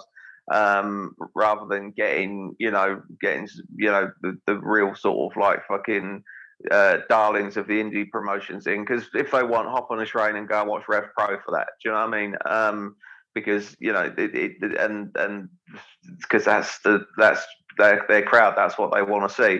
But for Falling Star Wrestling, it just wouldn't work for our territory. You know what I mean? There's obviously there needs to be new faces because people get bored. But I think you need to be careful of what those new faces are and not to fall into the trap that they need to be new faces that are really popular on the independent circuit, if that sort of makes sense, you know? Do you get what I mean? Like, you know, like even when fucking Global Force came over and we had Jeff Jarrett and we had fucking Doug Williams and we had Gail Kim and we had Mickey James and we had fucking, you know, we had our little FSW spot and we had fucking all these fucking names, and you know, and you would have thought that would have attracted, you would have thought that would have absolutely fucking just that you would have thought that Lynn Sport wouldn't have been a big enough venue for that. As a wrestling fan, I would have thought fucking Lynn Sport's not going to be big enough. There's going to be people coming from all over the country to fucking see that. There's going to be people coming from fucking all. I should imagine the people coming from Germany and shit to see that fucking that show.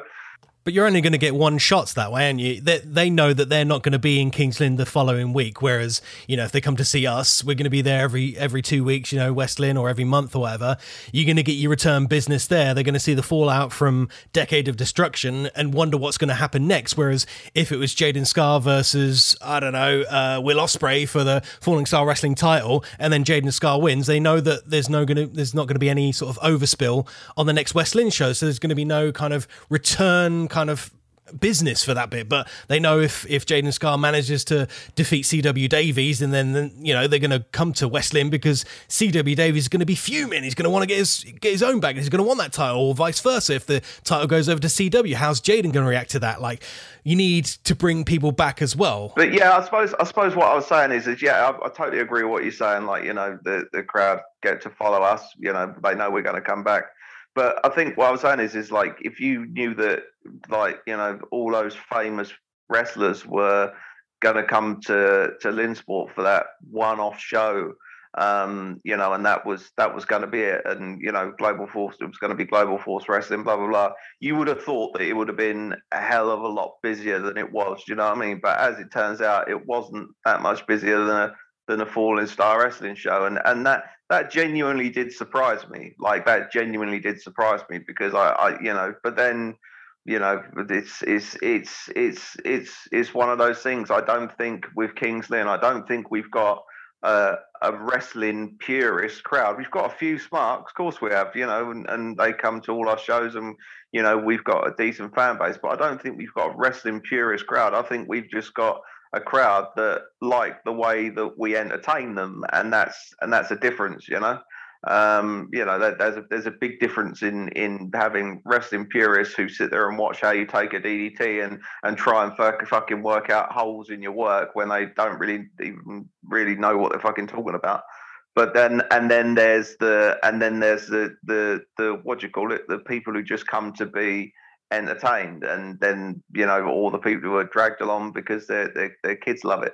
You know, that's a different kind of crowd, I suppose. Yeah, like going back to your sort of monster truck analogy, like if you got dragged along to monster trucks and it was, I don't know, Rev monster trucks versus Falling Star monster trucks, but you're just going for the monster trucks. You like, people probably don't really always take notice. They're just like, oh, it's wrestling at King's Lynn. They'll just go along to that. They're not necessarily, like you say, we do have our hardcore fans that go, oh, it's Falling Star Wrestling.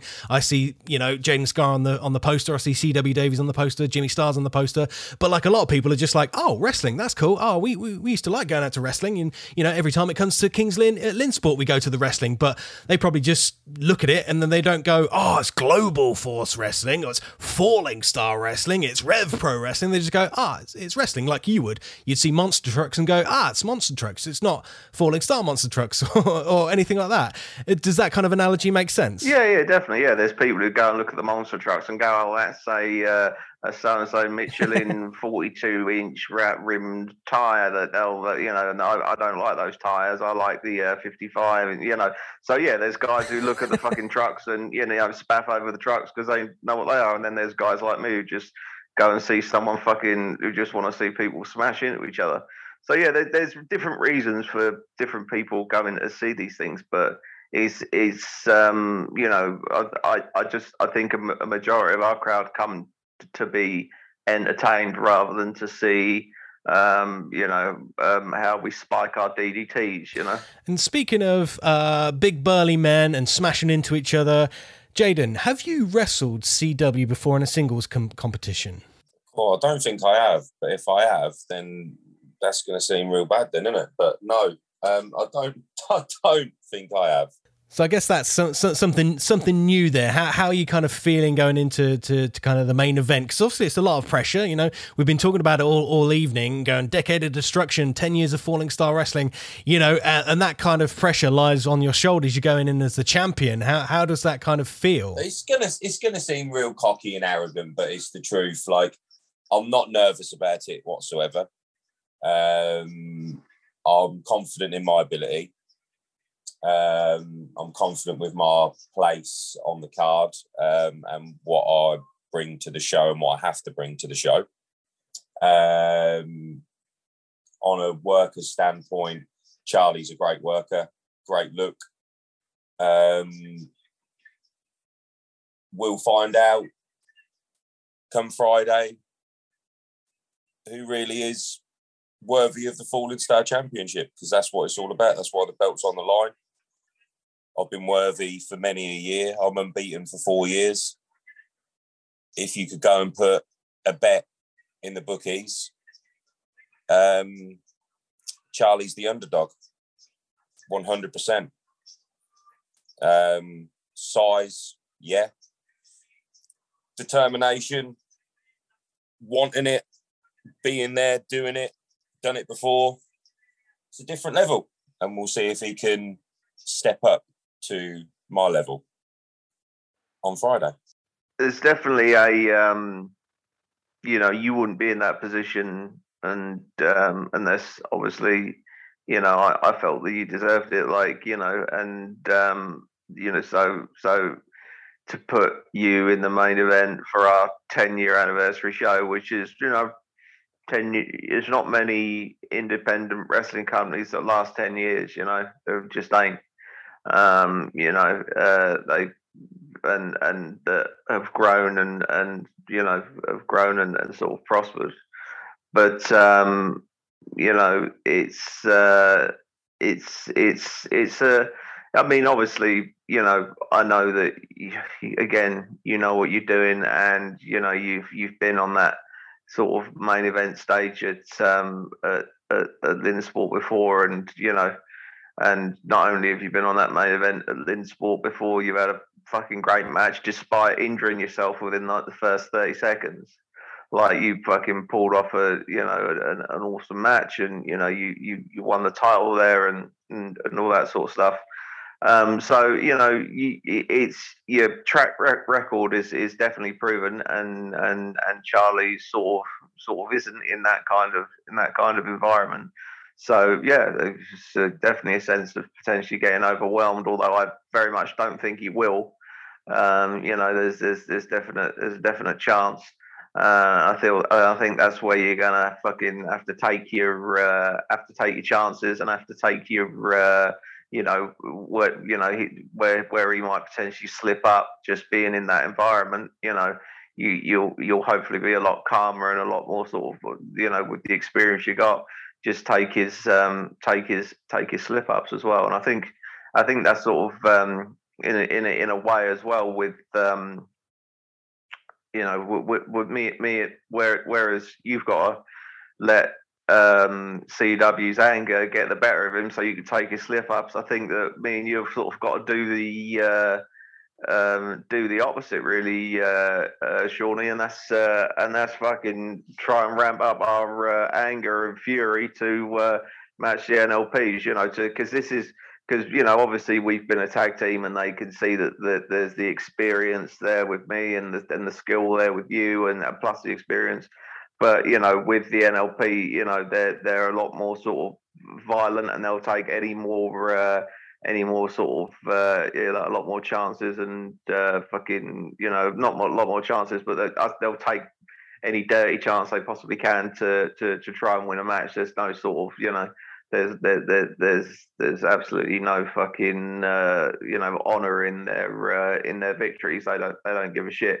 So yeah, it's down to us to try and work out a way where we can make ourselves, you know, look as capable as they are of fucking needing to do something fucking rotten if needs be. Do you know what I mean? You know, not rotten as in looking shit, but I mean, you know, rotten as in being a fucking, you know, being on the same level mentally as they are. But I suppose, like, we're in a similar position to Jaden Scar as well. Like, we are an over babyface tag team. Jaden Scar's obviously, you know, the most over babyface champion that we've got in Falling Star Wrestling right now.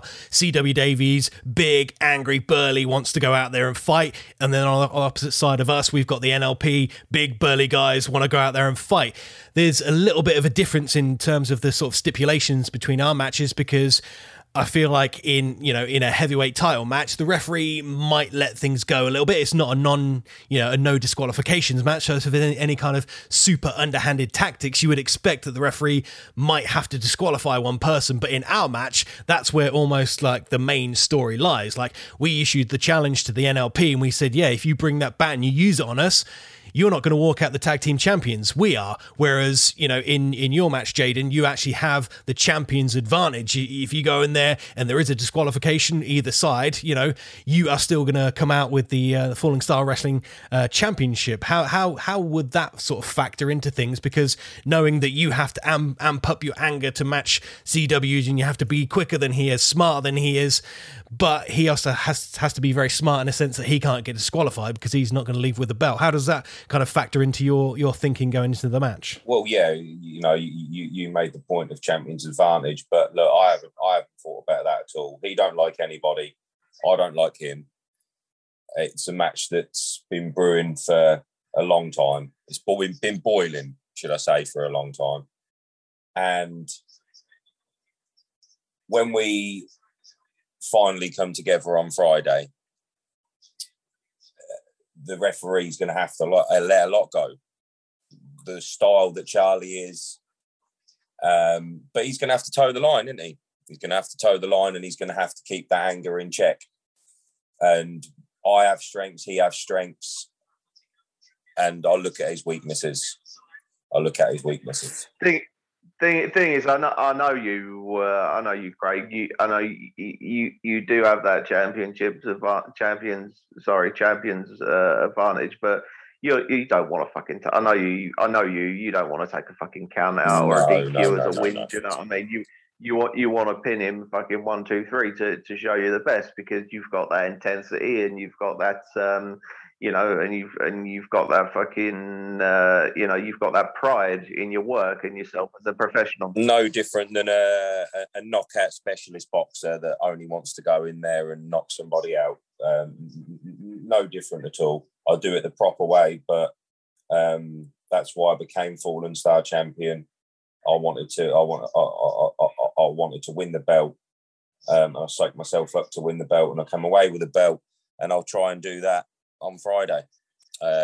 Same tactics, different person, different, as I said, different strengths, different weaknesses. And Charlie has a lot of strengths, but his weaknesses will factor in on Friday. But yeah, it's been boiling for a long while. And his main weakness, I'll tell you now, is just that experience in the main event at Lynn Sport, and just experience in general. You've been doing it a lot longer than him, and I think that's the difference. I think that's one of the big differences. I mean, you PVC, you pointed out a lot of similarities between our tag match and Jaden's match in terms of, like, you know, in terms of, you know, the similarities between the PVC, the NLP are big angry guys. Charlie's an angry guy. You know, fucking, we've obviously got some different stipulations, but in a sense, you know, but you know, in a sense, we've got a few extra things to watch out for. But the NLP have got experience. They got more experience as a tag team than us. They've got more experience. You know, they've got more experience in you know, the sort of the tag team maneuvers and whatnot, but they've had quite a lot of time out. We've been on a bit of a roll recently. I'm feeling good about it. I don't want to fucking see red and lose my temper and do anything that might jeopardize what we're sort of working towards. But I think that if we can just goad them into our game a little bit, they'll fuck up and slip up. Do you know what I mean? And that's what we've sort of got to try and get him to do, because yeah, Mitch Basher especially is hugely emotional, and his emotion is total anger, and that's when he makes mistakes. That's how I've beaten him in the past. He's beaten me probably more times than I've beaten him, because he's a tough motherfucker. But when I have beaten him, it's down to slip ups due to his anger. Do you know what I mean? So that's how you get it. So yeah, but again, you know, and with other matches on the card, I mean, there's such fucking, again, huge diversity and interest with, you know, Jack Hammer and Callie. You know, that's more become especially over the sort of past sort of few weeks or few months rather, since the Heacham show. You know, that Callie Gray is sort of, even though he's got that attitude, he's humbled himself a little bit, and that match has become, you know, more of a matter of respect. You know, like who's the best high flyer in the company, you know, and who's the best sort of, you know, cruiserweight in the company. And I know we call it a limitless belt, and anyone can contend for it, but it just so happens we happen to have a couple of cruiserweights who can do a lot of cool shit, and a lot of high impact moves, a lot of flips. So, you know, obviously that match is based out of respect. The other tag match is based out of just pure violence and chaos. So you know, that's a different kind of, they've got to have a different kind of mentality going into that, where they're willing to just do anything because they can do anything. And although that allows you a lot of freedom, it also allows a lot of room for injury as well. And the four-way, I'm not gonna go. By the time this podcast comes out, the card might be up. We haven't really divulged a great deal of information as to who we're going to put into that yet. But one person we're definitely going to stick into that is Furio, and the rest that we'll sort of work out in the next sort of coming days. We're recording this on Tuesday, so we haven't got very long. But so that, obviously, a four-way match. You don't even have to get, you know, it's a four-way match. You don't even have to get pinned to lose it, and that's the thing that will, you know, that's hard about those multi-man matches. Plus, there's so many people doing so many different things, you know. It can be a bit of a clusterfuck sometimes. So yeah. And Matt offering his open challenge. Obviously, people who've seen that video online, whoever comes out to face him, whatever. Well, sorry, did you see that? Yeah, I've seen the promo. I enjoyed the promo. I liked the promo. Yeah, it was good, wasn't it? Yeah, and it'd be interesting to see who pops the red out and answers it. But whoever it is, better bring their A game because Matt's fucking awesome. You know, we always say how underrated he is, and that's a sort of double-edged sword, that word, because it means you're amazing, but sort of is you haven't achieved what maybe what you could have done, but.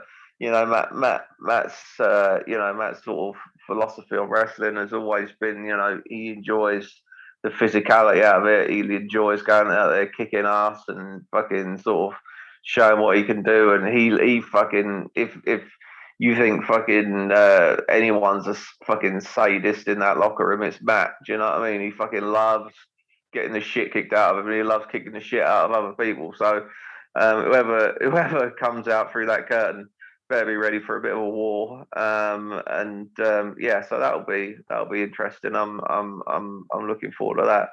As I said, it is when you pull the card apart like that. It is a strong card, full of people that have come through the ranks and a fallen star roster, and it's a good card. Yeah, I can't think of fucking yeah. I mean, I can't think of many shows out there.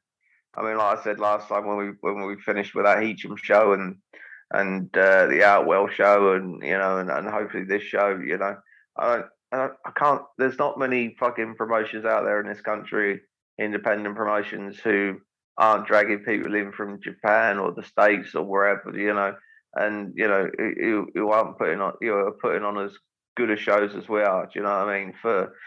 Especially, you know, for the whole family to enjoy, and you know, with the quality of matches and the different styles and the, you know, different kind of matches we put on. I think we're, you know, sometimes when we're firing on all cylinders, I don't think there's many promotions out there better than Falling Star Wrestling. And you know, you guys have wrestled on a few. Do you know what I mean? You know what quality is out there, and sometimes it ain't the best. You know, so. So yeah, it's just fucking cool to see the guys grow, the promotion grow, and sort of 10 years into it, Decade of Destruction, you know, we'll take it to the next level, because Decade of Destruction ain't the last show we're ever going to do. This is to mark our 10-year anniversary. I plan to go another 10 years. I don't know whether that'll be in the ring, but it'll definitely be, you know, keeping Falling Star Wrestling alive. Training the next generation of people. Contract for 10 years, then I don't know if I can do that.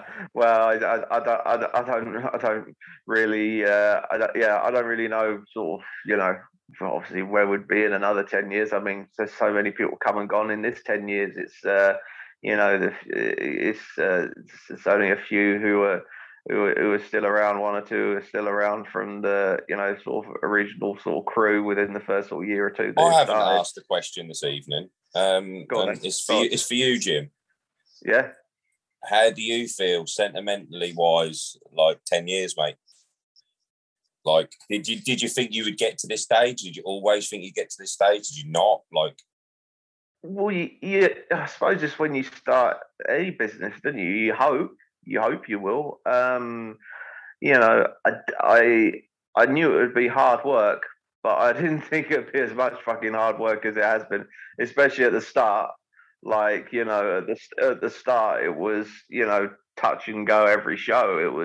It was like nervous breakdown downtime every time, you know, you fucking put some money on the table or put a show on, especially when we were hiring all the gear and the money was just, you know, going to other people rather than into the business. It was very, very hard, but it's gone in the blink of an eye. But it also feels like it's always been a part of my life. In a way, it's difficult to explain, but sentimentally, I think on the night it will hit me. Definitely on the night it will hit me. If the show goes well and you know, everything goes good and okay and people enjoy it, and you know, it'll hit me sentimentally then. But yeah, I just almost can't believe it. 10 years. I mean, my Falling Star Wrestling's, you know, been in my life longer than my son has, you know.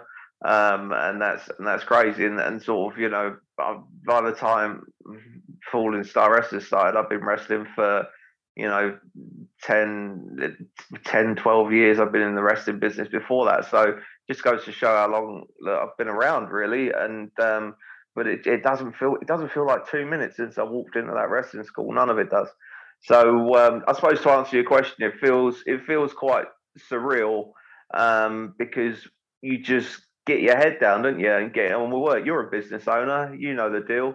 You just get your head down, get on with work, try and get as much work in as you can, and try and make sure that everyone's taken care of and happy and whatnot. It's fucking hard. It's hard. And yeah, there's a lot in the background that people, you know, as a wrestler they don't see, but as a promoter that you couldn't even dream of, you know. Even as workers, you know, we try to understand, but we think we understand, but yeah, there's many aspects that the people don't understand, like the cost of things, doing something that, you know, just to even break even sometimes, you know, and obviously talking about, you know, when you started, but yeah. It's not easy, is it? And when you look back 10 years, it's something you have to be proud of. You'd obviously done things differently in certain aspects, but then things that you would have done differently might have got you to a different place, and you might not be here anymore. You know what I mean? So nothing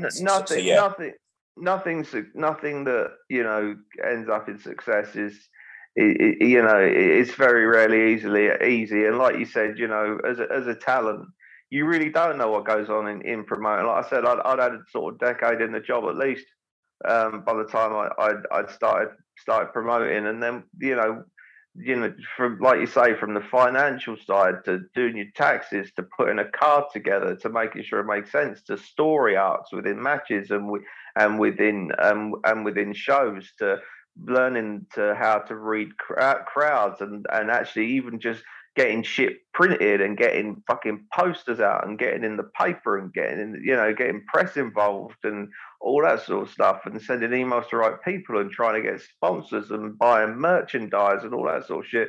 Like and I've just listed a fraction of the things there, like, you know, fucking, and keeping talent happy and managing people and making sure that, you know, that you're fucking not being patronizing, or you're not being an asshole, or, you know, all those things, you know, what kind of fucking music is right for the fucking thing, anything, YouTube presence, social media. I've just listed a shitload of things there that as a wrestler, you don't really need to deal with a great deal, you know? But as a promoter, it's hugely important to the show. And it's, yeah, I've still got a lot of learning to do. You know, I'm just so glad I've had the help and support, not just from the wrestlers, but people like Joe and, you know, and big help, and people on the outskirts of, you know, not just people who've been in the ring and MCs and who've helped us in the past, and referees, help everyone who's done a job, for, like I said, from putting a fucking chair out to wrestling in the main event has attributed some success to the show. So it does, like I say, it doesn't matter how you help out or what you're doing. It's just you know, or the sum is equal to all of its parts, isn't it? So, you know, you need fucking, yeah, you need everyone to be on the ball and help in some way, shape or form. And, you know, that's one of the biggest things that's always, because, you know,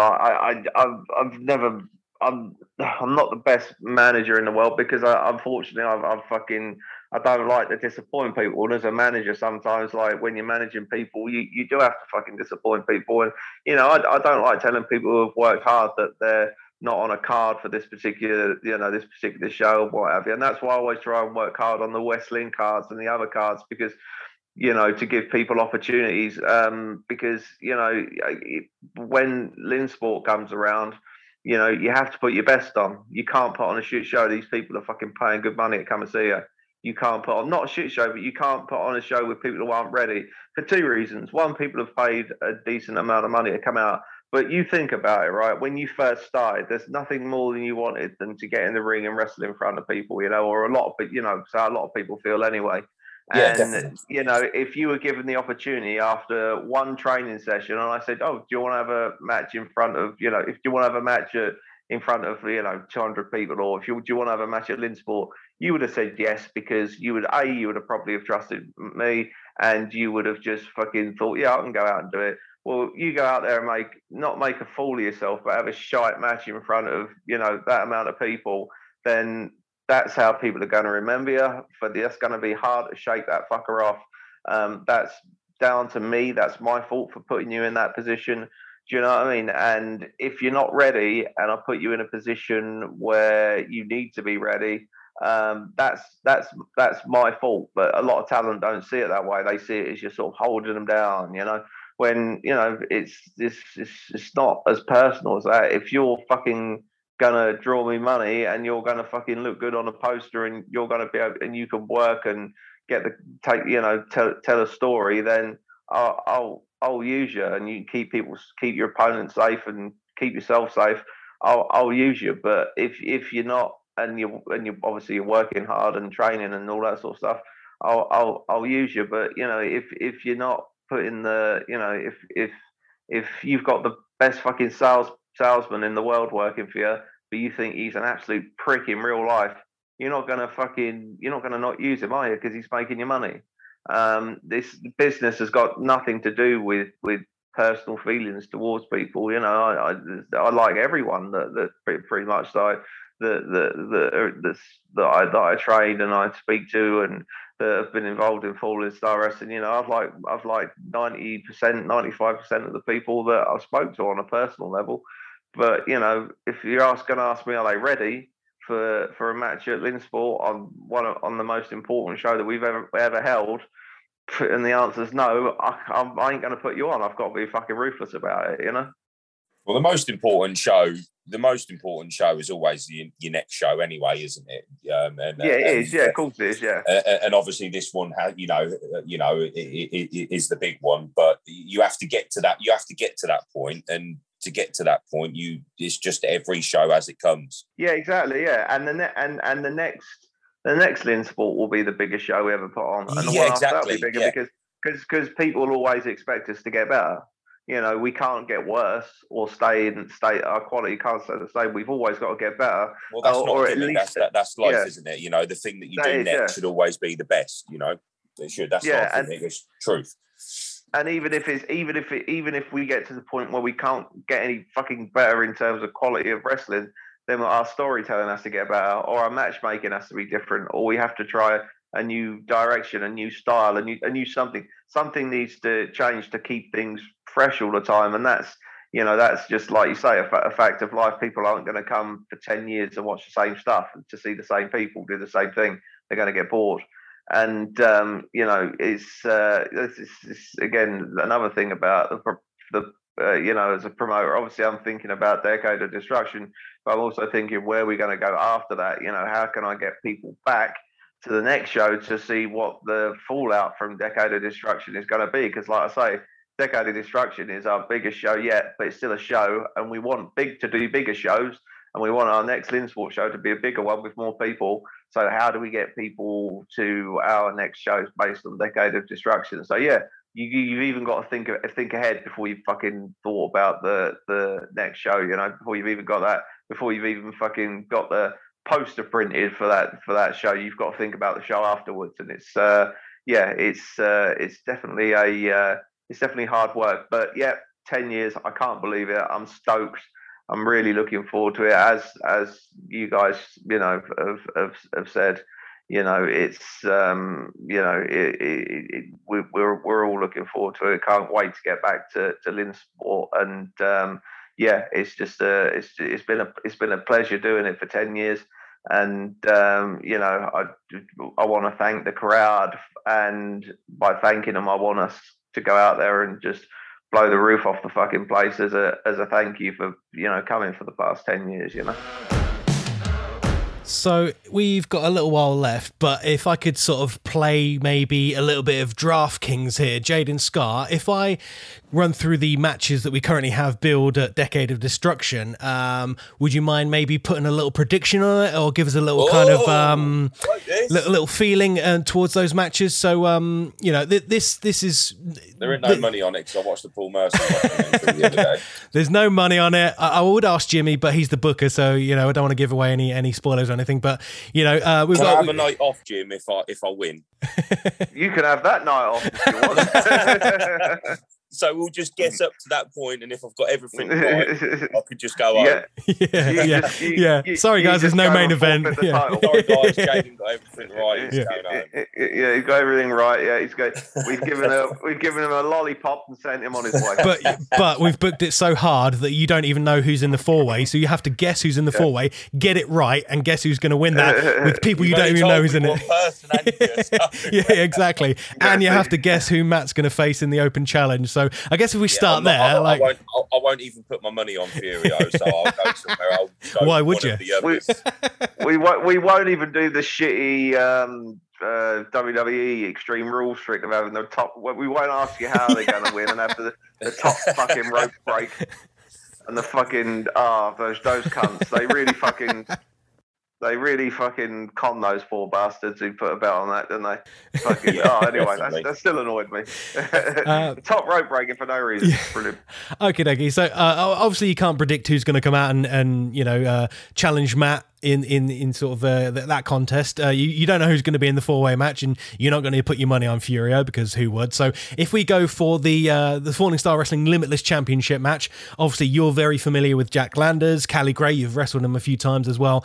Both amazing competitors going into this match. Their match at Heacham was incredible. Can they do it again, and who's going to walk out Falling Star Wrestling Limitless Champion? Yeah, they're good enough to do it again. The only thing that I fear, just as a wrestling fan, and I think you'll both agree with me, is will it be as good second time? And I don't think you have to be a wrestling fan. That's a sports or movies.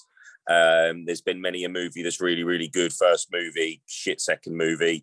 I'm sitting here watching a game of football behind me, really good first half. Is it going to be a good second half? Who knows? If you're trying to imitate something, boxing match or anything like that, is it going to be as good second time? But they've got they've both got the talent to make it even better. So I'm not going to bet against my boy Jack. Callie's a great competitor, a really solid worker. Certainly not undervalued where he is right now. He's working a lot of shows across the country. And I'd like to see him get a few opportunities along the way. But yeah, Jack to retain there. Okie dokie. So we'll go into the first of the tag team matches. We'll go with the hardcore tag team extravaganza. We've got the Deathmatch Outlaws, Big Joe and Danny Darko, versus the UK Pit Bulls, Bulk and Big Dave. Obviously, all four guys are not scared to wield a weapon. The UK Pit Bulls, the heaviest tag team in Europe, former Falling Star Wrestling tag team champions. Who is going to come out with a W? It's going to be wild, isn't it?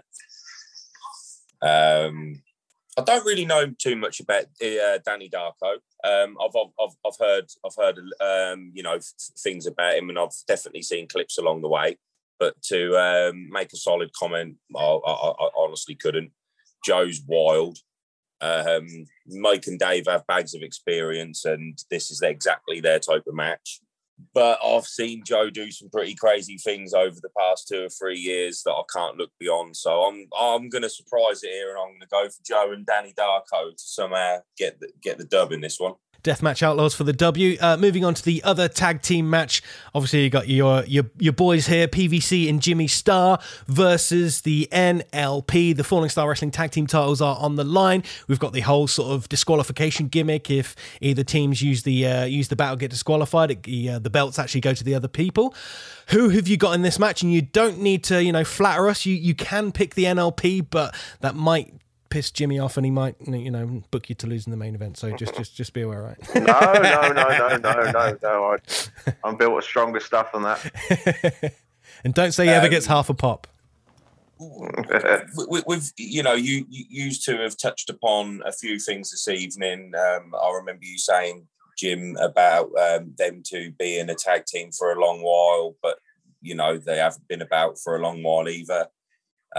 You two are, you know, fresh and you come together, you're vibrant and you've got certainly got a connection. I see a lot of similarities between myself and Jack with you two, if that makes sense to you. Like, I don't mean in a sense of style. I mean in a sense of the way the crowd are now relating to you guys. The stipulation's obviously going to be a massive, massive thing, but I generally believe that the advantage is on you guys with that. I think Paul's certainly a head cracker. If anyone's going to pick up the belt and clout somebody with it, it's certainly going to be him. But Crowley's a live wire as well. You can't forget his brute strength. But I think if you guys channel from the crowd, I reckon that you two are going to walk out Falling Star Tag Champions. So that's where my money's going. That's what I like to hear. Well, money. I think you're right. I think we're a bit like you. We want to pin those guys. I think we could go in there and push their buttons to the point where they hit us with something. And again, we made that rule. We made that stipulation. If they're disqualified, the belts are going to go to the winners. It's not going to be like a, you know, we've set up another match down the road because it wasn't a clean pinfall type thing. You know, I think we could push their buttons, but it would be nice if we could fucking pin them. You know, like you say, like you want to do. You don't want the champion's advantage, and we don't want the disqualification advantage. Yeah, because we could wind those fuckers up to the point where they you know, smack us with about 18 chairs and we'd win the belts. But that doesn't mean we're better than them. It just means that we've wound them up, you know. So, but yeah, no, thank you for that. It'll be cool. It'll be cool to have to have another shot at those belts, definitely. Jaden, you got anything else to say before we head into Decade of Destruction on Friday? Nothing apart from looking forward to it. Yeah, big opportunity for us all. As I said at the start of the podcast, 2 years without doing a show like this. And yeah, ready for it. Feeling fresh, feeling good. Somehow, you being the champion, you were constantly proving yourself. So I'm ready to prove myself once again and step my game up. And come Saturday morning when I wake up with the family and the kids, we'll still be looking at the Falling Star Championship in the front room somewhere. Thanks for coming on, Jaden, mate. It'd be awesome to see you. We'll see you Friday. Not a problem at all, guys. Show. It's been an absolute, pleasure. Thank you very much for having me on again. And have a safe week. And I will catch you boys Friday. Will the Falling Star Wrestling Championship be returning home to the Scar household this Friday, or will the belt be placed on the rack and bench pressed by CW Davies? Let us know what you think. You can find Falling Star Wrestling on Facebook and Instagram. It's at Falling Star Wrestling. Thank you to the champ for taking some time from his schedule to chat with us today. Best of luck in our main event of Decade of Destruction this coming Friday. If you haven't got your tickets, then grab them while you can and make sure you don't miss out. If you have any questions, comments, thoughts, or suggestions, you can find me on Facebook and Instagram. It's at PVC Pro Wrestler. And you can find Jimmy on Facebook over at Jimmy Starr Wrestler. Take care, and we'll see you at Lynn Sport this Friday. If not, we'll see you next time for another edition of the Falling Star Wrestling Podcast. See ya.